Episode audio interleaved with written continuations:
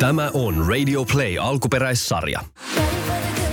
Tervetuloa mukaan tähän energiseen Mimmi-jengiin, jossa tuetaan toisiamme ja kannustetaan kohti omia unelmia. Tässä Mimmi-jengissä asioista puhutaan niiden oikeilla nimillä ja puhutaan myös niistä vähän vaikeimmista asioista rehellisesti omaa sädekehää kiilottamatta.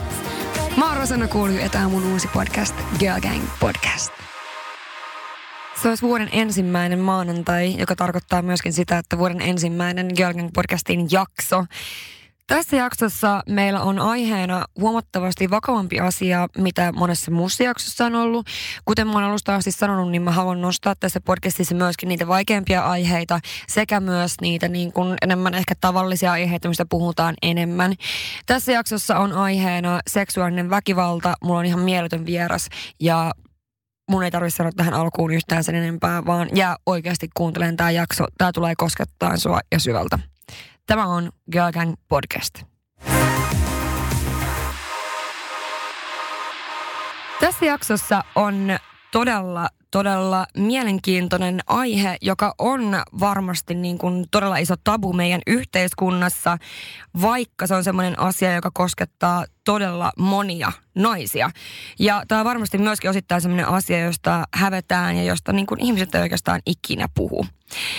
Jos miettii seksuaalista väkivaltaa, niin 50 000 naista vuosittain joutuu Suomessa seksuaalisen väkivallan kohteeksi.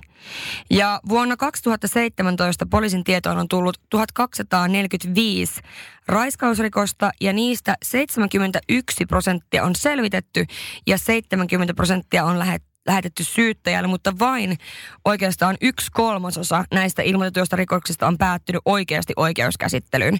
Ja lopulta langettava tuomio on annettu vain ja ainoastaan 209 tapausta tuosta 1245. Mun mielestä marginaali on oikeasti aika pieni. Tämä lähde näihin on Amnesty Internationalin ää, kotisivu ja mulla on tänään täällä ihan todella äärimmäisen rohkea sekä myöskin inspiroiva nainen. Ää, Saana Emilia on mun vieraana. Hän on ammattitanssija menossa esimerkiksi edustamaan Suomea MM-kisoihin, mutta on tosi iloinen ja pirteä, kuten sanoin, mutta on todella myöskin iso, iso aihe, josta tulee puhumaan tänään. Tervetuloa studioon Saana Emilia ja mistä sä haluat meille puhua tänään? Kiitos Rosanna ja ihana siis olla täällä. Ja tosiaan niin kuin säkin sanoit, niin mulla on tämmöinen aihe tänään, josta mä en itse asiassa ole puhunut kovinkaan paljon vielä juuri missään mun muutaville ystäville, mutta mä oon tämän vuoden alkupuolella, mutta on raiskattu ja se on toki nyt sitten värittänyt tämän vuoden elämää aika paljon ja antanut uutta perspektiiviä elämään. Mm, aivan varmasti. Mites tota, mitä, miten, minkä, minkä takia sä haluat puhua tästä asiasta? Mikä on se niin kuin suurin syy sulle? No ihan alkuunhan mä en halunnut puhua ollenkaan. Mm. Eli ensimmäiset muutaman vuorokausi, niin mä en halunnut, että kukaan olisi tiennyt tai että mun olisi tarvinnut puhua siitä kellekään tai tietenkään, että sitä olisi mulle tapahtunut. Mutta sitten lähti tapahtumaan sellainen muutos, että mä ymmärsin, kuinka vähän tästä puhutaan mm. ja kuinka paljon tällaisia tapauksia tapahtuu. Ja kuinka niin kuin jotenkin sitä seksuaalisen väkivallan ja raiskauksen niin kuin kuvaa, niin kuinka se on niin värittynyt meidän mielissä. Että mä en esimerkiksi itse koskaan ajatellut, mä oon nyt 30 ja mä en ole koskaan ajatellut, että mä olisin ihminen, kuka raiskattaisi. Mm. Ää, enkä mä koskaan ajatellut, että raiskaaja olisi sellainen henkilö, joka mut raiskas. Eli jotenkin sen takia mulla tuli sellainen olo, että koska tämä on tapahtunut mulle, niin mä haluan antaa tälle asialle äänen ja kasvot ja kertoa, että tätä tapahtuu liikaa ja mm. se voi olla se ihminen kuka vaan, jolle se tapahtuu. Mm. Ja se oli sulle tosiaan, tämä tekijä oli sinulle tuttu henkilö? Kyllä, ja se oli mun mielestä ehkä nämä suurimmat niin kuin, tällaiset niin kuin ajatukset siitä, että kuka on raiskaaja mm. tai seksuaalirikoksen tekijä, niin ne oli tosi värittyneitä. Että ne oli just sitä, että se on joku kadun – kadun tyyppi, joka tulee ja raiskaa sut ja hakkaa sut verisesti ja että se on niinku siinä. Että jotenkin se mielikuva on niinku semmoinen ja että sä et tunne sitä tekijää. Ja mä todellakin tunsin sen tekijän. Se oli mun hyvä ystävä, tavallinen suomalainen mies.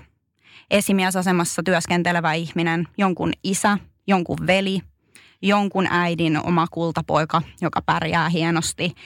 Ja jotenkin se oli hirveän musertavaa ymmärtää, että, että sellaisille, niin kuin hänelle, että hänellekin on tapahtunut niin, että hänestä on tullut raiskaaja. Mm. Että se oli niin kuin, ja sitten se toinen just mikä oli, että itselle, itselle voi tapahtua niin, että myös se kuva siitä, että minkälaiset ihmiset raiskataan, mit, ketkä joutuu uhreiksi, niin se oli myös mulle ihan toisenlainen kuin mitä mä oon. Että mä en voinut ikinä ajatella, että piirtee, tanssia, mm. tällainen ihminen kuin mä oon, niin että ei mun kaltaisia ihmisiä raiskata. Ja vaikka raiskattaisikin, niin mä varmasti tekisin jotain sen asian eteen. Mä juoksisin karkuun, mä huutaisin, mä repisin sitä ihmistä niin, että mun ei tarvitsisi sitä hetkeä kokea. Mm. Mutta mä olin niin väärässä. Mm. Ja se on varmasti niin kuin tosi tavallaan musertavaa siinä vaiheessa myöskin ymmärtäessä, että on ajatellut ajatellut tosi monta vuotta vaikka koko elämänsä tiettyjä mielikuvia vaikka tästäkin asiasta, että mä juoksisin tai mä tekisin, mutta tuota, miten sä oikeasti reagoit silloin tilanteeseen?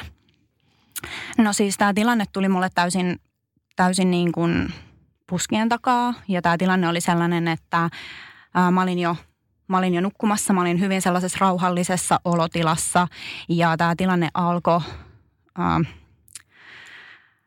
silleen, että mä en tavallaan pystynyt ennakoimaan sitä tilannetta mitenkään. Mä en tiennyt, että mulle tulee käymään niin. Ja mä herään sellaiseen, että joku repii ja riuhtoo mua ja niitä lakanoita, missä mä nukun. Ja, ja tota, mä alan tuntea, että jotain tosi outoa niin kuin tässä nyt tapahtuu. Mä herään siihen, mä säikähdän tosi paljon sitä tilannetta. Ja siinä ei varmaan kulu kuin muutamia sekunteja, kun mä ymmärrän, että mitä tässä tapahtuu. Ja mä lamaannun täysin välittömästi siihen. Ja kysymys tässä tilanteessa toki on tällaisesta autonomisen hermoston reaktiosta, jonka mä ymmärsin kyllä vasta tosi paljon jälkikäteen, mutta se, kun susta yhtäkkiä tuleekin sellainen ihminen, joka ei enää pysty puolustamaan itteensä, niin se on ihan hirvittävä tunne. Varmaan hirvittävin, mitä mä oon koskaan kokenut. Mm. Et kun sä, joka oot aina pitänyt huolta itsestäsi ja pärjännyt ja ollut ollut aina sellainen ihminen, kuka varmasti niin kuin tekee kaikkensa, ettei tällaista tapahtuisi. Ja sä lamaannut täysin. Siis mulla ei liikkunut yksikään raaja. Mun koko keho joutui semmoiseen äh, niin kuin, vähän niin kuin ihan kuin se olisit jäässä tai ihan kuin sun nivelet ei enää toimis. Äh, äänet muuttu paljon äh, semmoisiksi tavallaan vähän semmoisiksi niin kuin häilyviksi. Ei tavallaan kuulunut selkeitä, selkeitä ääniä. Mä, kuul, mä tunsin kipua, mutta se oli enemmän sitä, kun mä niin paljon, mä olin niin kovassa semmoisessa jähmeessä, että musta tuntui, että mitä tahansa mulle tapahtui, mihin tahansa mua olisi niin kuin koskettu tai mua olisi yritetty siirtää tai näin, niin kaikki, kaikki sattui ja tuntui tosi pahalta. Ja mulla on muistikuvat siitä tilanteesta kyllä, oikeastaan koko siltä, niin kuin, koko siltä tapahtumaketjulta, mutta mä en ole pystynyt niin kuin reagoimaan siihen. Että mä, mä oon ö, yhden kerran sen, sen koko tilanteen aikana liikuttanut mun kättä, puristanut sitä tekijää sen kädestä kaikin voimin, että se lopettaisi, että se ei jatkaisi sitä, mitä se on tekemässä. Ja se ei ole vaikuttanut mihinkään, mutta se on ollut ainut, ainut asia. Mä oon ollut täysin hiljaa ja täysin liikkumatta. Muistaakseni nämä niin kuin kaikki, muistuuko nämä mieleen niin kuin, tarkoitan, että tämän jälkeen, niin oliko ne sulla heti mielessä, muistiko mitä oli tapahtunut vai kestikö siinä vähän aikaa, että tavallaan muisti niitä, niitä niin kuin tunteita ja sitä, mitä siinä oikeasti tapahtuu? No siis... Um, Ymmärrätkö, mitä mä hain? Joo, mä tavallaan uh, siinä niin kuin sen, sen koko tapahtumaketjun jälkeen, niin mulla kesti hetken aikaa, että mä toivuin siitä reaktiosta tai traumasta tai miksi sitä nyt niin kuin silleen parhaimmillaan voi kutsua. Että musta tuntuu, että mä, niin kuin, se otti jonkun aikaa ennen kuin mä niin kuin tavallaan virkosin niin sanotusti. Ja silloinhan se ensimmäinen mun reaktio oli vaan, että nyt mun täytyy niin kuin päästä pois tästä tilanteesta mahdollisimman nopeasti, koska totta kai mulla oli tosi voimakas pelko, että se tapahtuu uudestaan ja että, niin kuin, että se jatkuu se tilanne. Ja tota, sitten sen jälkeen sen tilanteen, niin silloinhan mun kaikki tunnetilat ja kaikki ne asiat, mitä mä muistin siitä ja ää, ne, niin ne oli tavallaan kaikki koko ajan kiersi kehää mun pään ympärillä, mutta kaikki mun tunnetilat oli tosi vääriä, niin kuin nyt tähän jälkikäteen ajateltuna, että, että mulla oli tosi voimakas itsesyytös, että mä jotenkin olisin aiheuttanut sen tilanteen, että koska mä en pystynyt suojelemaan itseäni, että se oli ehkä kaikista semmoisin niin raskain käsitellä, että, että se, että mä en ole huutanut ja hakannut sitä tyyppiä ja niin kuin puolustanut itse itseäni, niin se ei ole siltikään tarkoittanut sitä, että mä olisin suostunut siihen, mm. vaan tavallaan se, että se reaktio, mikä musta tuli, niin se oli inhimillinen ja se oli tämmöinen jähmettymisreaktio, mutta se ei kuitenkaan tarkoita sitä, että hän olisi saanut tehdä sen teon mulle. Mm. Että se oli, ja sitten tavallaan sen jälkeen, kun ne alkutunteet – oli niin kuin pikkuhiljaa poistunut, niin mä aloin vasta nähdä sitä kokonaiskuvaa, että ne ensimmäiset päivät oli kyllä sellaisia, jossa ei niin kuin, ei ollut ajatukset ehkä ihan sellainen kauhean kirkkaita tai valoisia mm. myöskään, että, että ei ollut kyllä mitään poispääsyä siitä tilanteesta, koska se kiersi kehää siellä päässä, omassa päässä koko ajan. Mm. Mm. Miten tota, mitä tapahtui sen jälkeen, kun tämä tilanne oli ohi ja mitä sen jälkeen tapahtui? No joo, mä tosiaan sitten äh, pakenin siitä tilanteesta aika nopeasti ja, ja mä olin sitten silloin työni takia vähän toisaalla ja mun ensimmäinen ajatus oli vaan se, että mun täytyy päästä niin kuin kotiin, että mun täytyy löytää joku tai päästä mun kotisatamaan tavallaan semmoiseen paikkaan, missä mulla on turva ja missä ei kukaan niin kuin tee mulle, tee mulle mitään pahaa. Mm. Ja tota, mulla oli mulla oli tosi, mulla oli useampien tuntien matka, että mä pääsin kotiin. Ja tota, se itse syytös ja se semmoinen paha olo, mikä mulla oli, niin se, se oli niin hirvittävä. Se oli sellainen, että mä ajattelin koko, koko sen mun matkan kotiin, että ää, nyt jos mä voisin kuolla, niin tämä loppuisi. Että tavallaan se, se tunne oli sellainen, että tämä täytyy saada loppumaan. Ja se, että mä syytin itseäni siitä tilanteesta, niin se tietysti teki mulle sellaisen olon, että, että niin kuin kukaan ei koskaan anna tätä mulle anteeksi. Jotenkin jälkikäteen, kun mä ajattelen sitä, niin ihan siis sairasta, ihan hirveätä, että mä oon voinut syyttää itseäni siitä, hmm. että mä en ole pystynyt puolustaa itseäni. Hmm. Ja sitten se just, että mä ajattelin, että mun elämä on nyt niin kuin että et tämä tulee niin kuin värittää mun elämää koko loppuelämän ja että mun poikaystävä ei anna tätä mulle ikinä anteeksi ja mä en anna tätä itse ikinä anteeksi itselleni ja niin kuin, että se, se oli hirvittävä se tunnemylly, mikä siinä oli ja tosiaan se siihen asti, kun mä pääsin kotiin, se oli noin neljä tuntia se aika siinä, niin mä ajattelin koko ajan sitä, että miten mä voin lopettaa mun elämän nyt, että tämä ei jatku. Ja mä en ole siis ikinä koskaan ollut itsetuhoinen ihminen, mutta siinä hetkessä sitä hmm. oli niin kuin joka solulla. Hmm. Ja tota, no sitten mä pääsin kotiin ja siellä totta kai sitten tapasin mun poikaystävän, joka, joka sai tietenkin tietää tästä asiasta heti. Ja sittenhän mä jouduin sen lisäksi, että mä koin sitä mun omaa taakkaa ja tuskaa, käsittelin sitä traumaa, niin mä jouduin kokemaan sen hänen valtavan vihan, koska myös hän tiesi tekijän. Ja mm. tavallaan se tilanteen niin kuin että tavallaan että sitten me oltiin molemmat siinä toisillemme niin kuin tietynlaisia tukihenkilöitä, koska hän, hän olisi, hän, hänellä oli myös tosi vaikea paikka siinä. Hmm. Ja no se ensimmäinen vuorokausi ö, meni pitkälti siihen, että, että mä vaan itkin ja itkin ja ö, itkin vähän lisää. Siis se, se oli ihan, siis siinä ei ollut mitään järkeä. Se, se oli vaan niin kuin semmoista tunteiden lataamista ja niin kuin tavallaan, että sä et niin kuin jos sä pyritit vähänkään rauhoittua, niin se ei auttanut, koska se mielikuva tuli sul koko ajan uudelleen ja uudelleen ja sä vaan painit sen kanssa, että, että miten siitä pääsee eroon.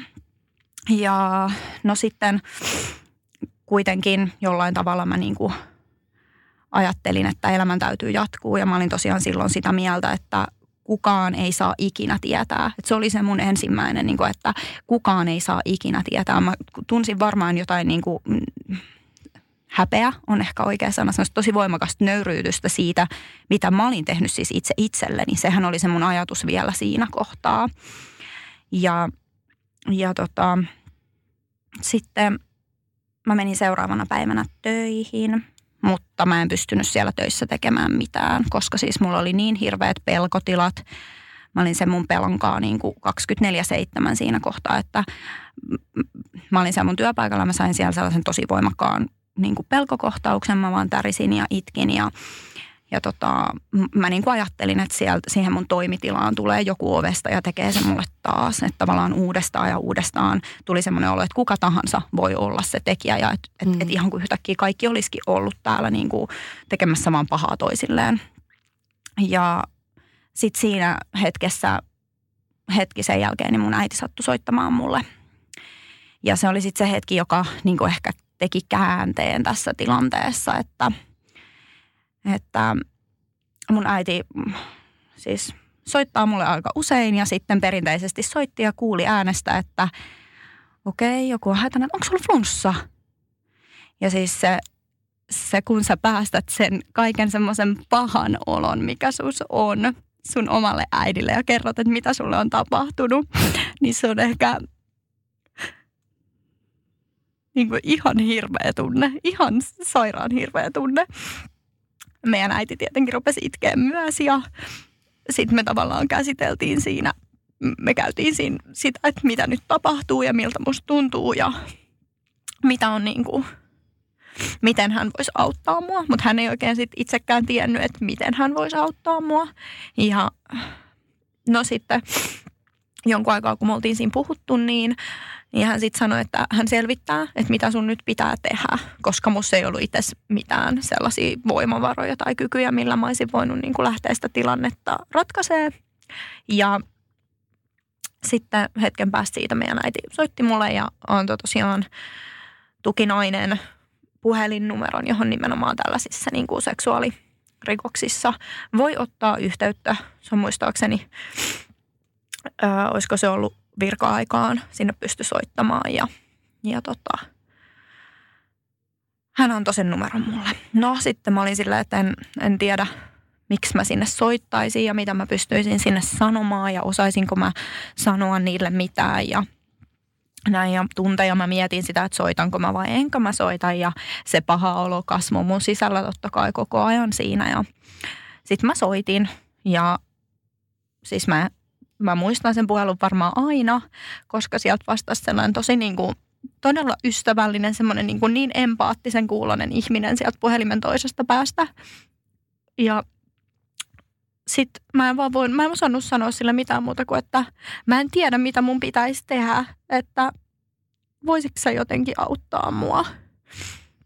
Ja sitten me alettiin keskustelemaan. Hän ei siis, hän ei siis hän oli niin taitava, että tavallaan hän sai mut niinku sit puhumaan, puhumaan hänelle ja kertomaan siitä, että mitä oli tapahtunut ja sitten toisaalta myös hän sai mut luottamaan siihen, että mun pitää mennä hakemaan apua ja että mä voin saada sitä vielä aika läheltä.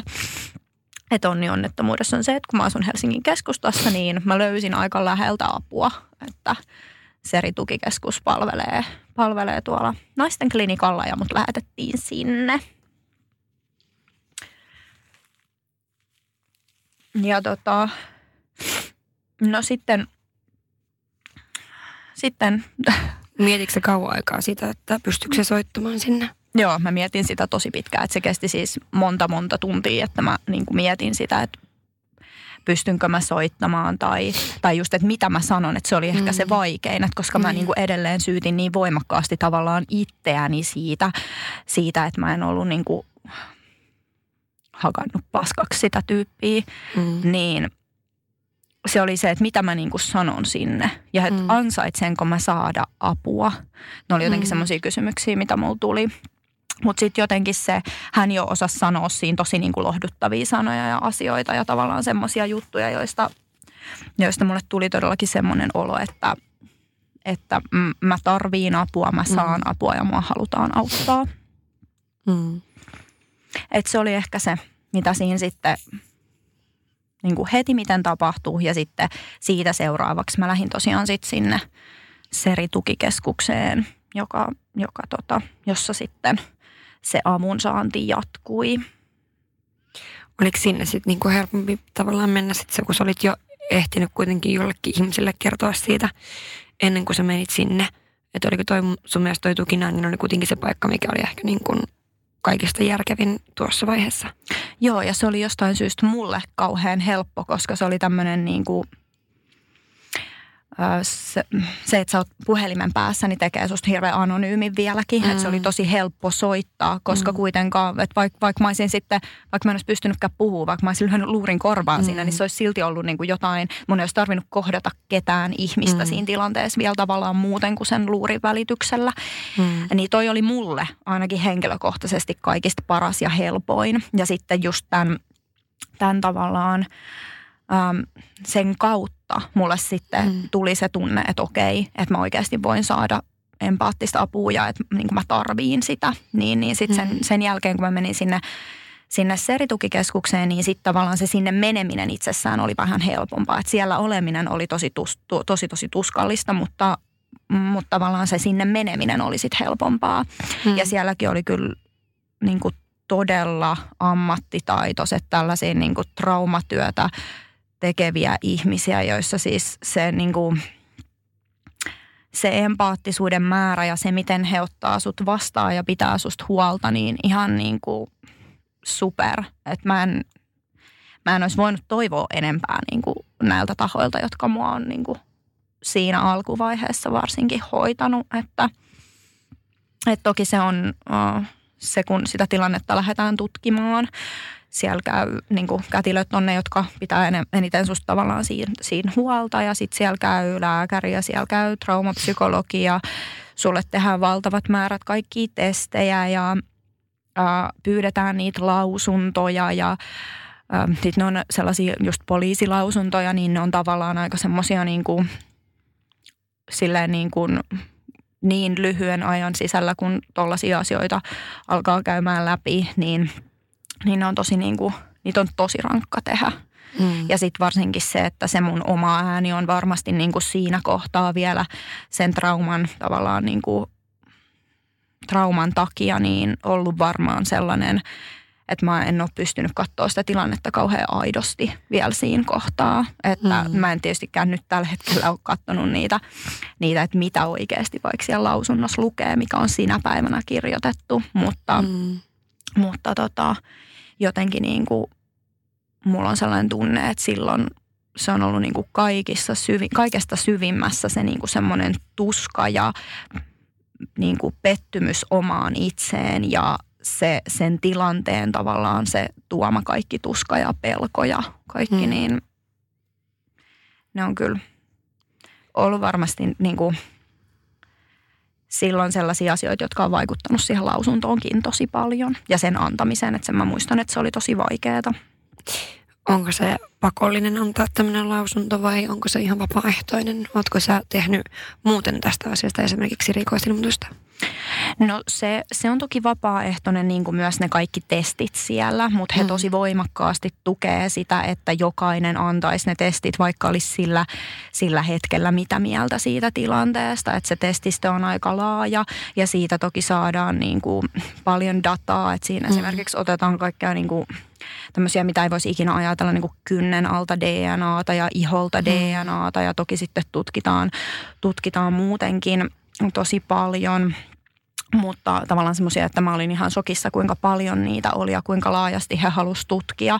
Hmm. Öö, ja mähän sanoin ensin, että mä en halua mitään, mä en halua, että mua tutkitaan. Mä en tietysti halunnut, että kukaan olisi edes koskenut muuhun millään tavalla silloin. Hmm. Mutta tota, öö, mutta mä kuitenkin annoin ne kaikki testit ja annoin, annoin myös sen lausunnon totta kai, että siinä annettiin kaksi, kaksi, eri, kaksi eri lausuntoa sekä psykiatrille että sitten silleen sille tota, lääkärille, joka teki sen tämä poliisia varten sen.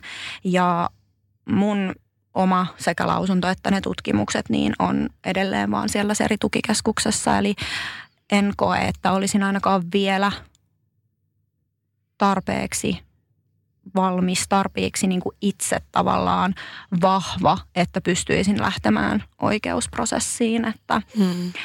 tämä on varmaan, uskon, että tosi iso syy siihen, mitä säkin sanoit tuossa alussa, että koska niin vähän tapauksista jää tutkimatta, hmm. tai kun niin vähän tapauksia tutkitaan, että niin suuri osa jää tutkimatta, niin tämä on varmasti yksi syy, että tällaiset tilanteet, jossa tekijä on sulle tuttu ihminen, hmm. niin se, että sä lähet sanaa sana vastaan, sana sanaa vastaan tilanteeseen, niin se on henkisesti mm. ihan mielettömän suuren taakan takana. Että, mm. että mä, mä oon edelleen omassa siinä niin kuin toipumisprosessissa ja haluan antaa sille rauhan ennen kuin ryhdyn mihinkään muuhun. Mm. Ja siinä tapauksessahan se on tietenkin se, että jos sä jossakin kohtaa koet, että sä oot valmis ja haluat, niin sulla on kuitenkin siellä kaikki niin kuin tavallaan valmiina sitä varten. Että kannustatko sä kuitenkin kaikkia muita samassa tilanteessa olevia, että tekee, antaa ne lausunnot ja antaa tehdä ne kaikki testit vai? Ehdottomasti siis ja hehän säilyttää niitä useamman vuoden ajan. Mm. Eli tavallaan se että vaikka mitä, mitä mieltä olisi sinä päivänä, kun ne mm. lausunnot ja testitulokset täytyy antaa, niin antaa, antaa ne silti. Että mm. mäkin sanoin ensin monta kertaa, että mä en halua, mutta he oli onneksi tosi, tosi niin kuin kannustavia ja tavallaan myös mm. tietyllä tavalla pakottavia siihen, että anna nyt vaan, että tavallaan se niin kuin, mm. että sitten joskus jonain päivänä, jos sun mieli muuttuu tästä asiasta ja niin kuin mm. jotenkin mä ajattelen, että jo tämä aika, minkä mä oon nyt nytten tässä kokenut, niin se on jo muuttanut tietyllä tavalla mun, mun ajatusmaailmaa siitä, että mä oon tosi onnellinen, että mä oon antanut ne ja mm. ehdottomasti kannustan kaikkia antamaan ne ja tosiaan menemään sinne tutkimuksiin joka mm. tapauksessa mm. menemään hakemaan sitä apua. Mm. Ja tosiaan tuosta, kuten sanoitkin tuossa, niin just, että äh, tuolla Amnestyn sivuilla oli siitä, että alle 10 prosenttia ää, niin kuin esimerkiksi vaikka parisuhteessa olevista seksuaaliväkivallasta, niin ilmoitetaan poliisille Nimenomaan. alle 10 prosenttia, joka on kuitenkin niin kuin todella pieni. pieni tota, ja siihen varmasti niin kuin voisi ajatella, että liittyy paljon noita asioita, mitä sä kerrotkin, että häpeää ja semmoista, että minkä takia sitten ei itse mukaan ole tehnyt mitään. Mm. Että varmasti myöskin tämä on tämmöinen asia, niin kuin mikä mun mielestä sä puet tosi hienosti sanoiksi, että mitä niin kuin ihmiselle oikeasti – tavallaan tapahtuu ja mikä se sun, se sun tunnetila on ollut siinä hetkessä. Just ja näin. myöskin jälkeenpäin. Ja totta kai se on siis ihan äärimmäisen, äärimmäisen niin kuin hienoa ja rohkeata, että sä tuot tällä asialle kasvot, koska sä tuot saana auttamaan niin monta muuta ihmistä tässä tilanteessa. Kiitos. Joku muu on tässä tilanteessa nytten. Mm. Ja kun se kuulee tämän, niin se pystyy mahdollisesti myöskin menemään hakemaan apua, joka on se kaikista tärkein juttu. Ja myös Amnestyn sivuilla oli paljon faktaa siitä, kuinka, ähm, kuinka harva ihminen kertoo kellekään. Ja tota, niin. Joo, siis mä voin, mä voin suurella suurella sydämellä sanoa, että kertokaa. Jos joku on tässä tilanteessa nyt, niin kertokaa siitä, kertokaa jollekin. Uh, mulla se oli se äiti, joka että mähän sitä ennen olin jo kertonut mun poikaystävälle, mutta hän oli siinä tilanteessa ehkä kuitenkin sitten sen oman pahan olonsa sokaisema ja hän ei pystynyt samalla tavalla viemään sitä tilannetta eteenpäin. Toki on tukenut sen koko ajan mua, mutta, mutta tota, ehkä niin kuin kertoo. On se oma tuska siinä niin. tavallaan myöskin, niin se on, on niin vaikea. Ja monesti jos ajattelee, niin kuin, että jos jollekin läheiselle sattuu jotain, niin sitä niin kuin yrittää ottaa iteen niin kuin itseensä sen tuskan mieluummin kuin että se läheinen joutuisi kantamaan sitä. Niin se on varmasti ollut hänelle niin kuin todella vaikea tilanne. On, on. Ja, ja mä... sitten varsinkin, kun te tunnette sen tekijän. Niin... Kyllä, just mm. näin. Mä jotenkin niin kuin ajattelen, että hänkin olisi varmasti vaan halunnut, että hän olisi voinut imeä sen minusta niin kuin Kyllä, pois. Joo, ja tavallaan ehkä ei pystynyt edes ajattelemaan sitä, että, että niin kuin okei, okay, tämä ihminen tarvitsee nyt ammattiapua. Mm, että, mm. Ja sitten myös toisaalta se niin kuin muuten, muuten tavallaan sillain terveelle ihmiselle, joka ei ole ehkä tottunut ottaa ammattiapua vastaan muuten kuin silloin, mm. kun on niin kuin jalkapaketissa tai muuta, kyllä, niin tavallaan kyllä. tällaisen asian äärellä se ammattiapu on niin kuin äärimmäisen tärkeä, kun me puhutaan jostain traumasta tai tämän tyyppisestä, niin se, että, että sulla on ne tahot, jotka auttaa, niin se on, että että löytäkää edes se yksi ihminen, kelle pystyy kertomaan. Että mulla mm. oli tosiaan se äiti, oli se suurin, suurin apu ja tuki tässä. Ja että sitten, sittenhän kun se virta aukesi niin sanotusti, kun mä sain sanottua, niin sittenhän mm. se oli ihan niin kuin niin kuin sit mun oli tosi helppo loppujen lopuksi puhua ja mullahan oli tosi paljon asiaa, että mä soitin hänelle jatkuvasti. Mm. Mutta sitten myös toinen, toinen niin kuin tosi tärkeä rakenne tässä oli siellä seritukikeskuksella oleva se traumapsykologi, joka oli nimenomaan tällaiseen työhön niin kuin perehtynyt. Mm. Ja hänen menetelmät oli sitten sellaisia, että niillä tapaamisilla, joilla mä niin kuin hänen kanssa kävin, niin niillä pystyttiin muokkaamaan sitä mielikuvaa, mikä minulla on itse itsestäni siinä tilanteessa. Eli tavallaan se on ollut se millä, millä mä oon pystynyt muokkaamaan sitä, että mä en ole itse tässä syyllinen tähän tilanteeseen, mm. vaan mä oon uhri. Mm. Ja myös toisaalta se, että mä oon saanut niin kuin häneltä just sitä semmoista tiettyä faktaa esimerkiksi siitä, että miksi mun keholle kävi niin, että se on tavallaan luontainen reaktio, josta olisi voinut olla pakeneminen, olisi voinut olla toinen reaktio, mutta, mm. mutta niin kävi mulle ja mä en, se ei ole mun tietoinen niin kuin ratkaisu. Että mä, se on, on ollut hienoja juttuja, että ne on sanottu mulle ääneen ja että mm. et sä et ole ainut, jolle on käynyt. Että semmoinen tuki on ihan siis, se, että, se, että joku kertoo sulle – vertaistukea tavallaan, mm. niin se on mm. ollut niin, kuin niin tärkeää mulle. Vaikka hänelle ei ole ehkä käynyt niin, mutta hän tietää, mm. kenelle on.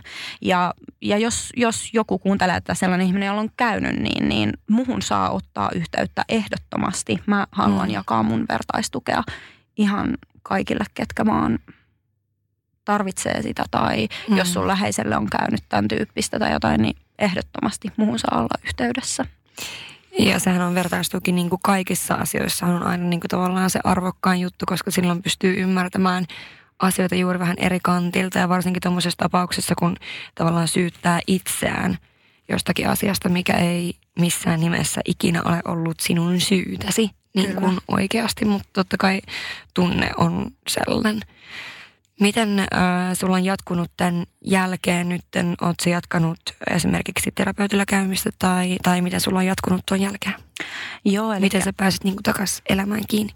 Joo, eli tota, äh, mä sain silloin sen, sen yhteydessä sitten äh, niin psykiatrian erikoislääkäriltä sain pitkän sairasloman ja sain myös lausunnon siihen, että tarttisin jatkuvaa, jatkuvaa tukea tämän asian kanssa. Ja nyt mulla on siis myönnetty ää, kahden vuoden terapia, eli mm. viikoittain käyn tapaamassa terapeuttia.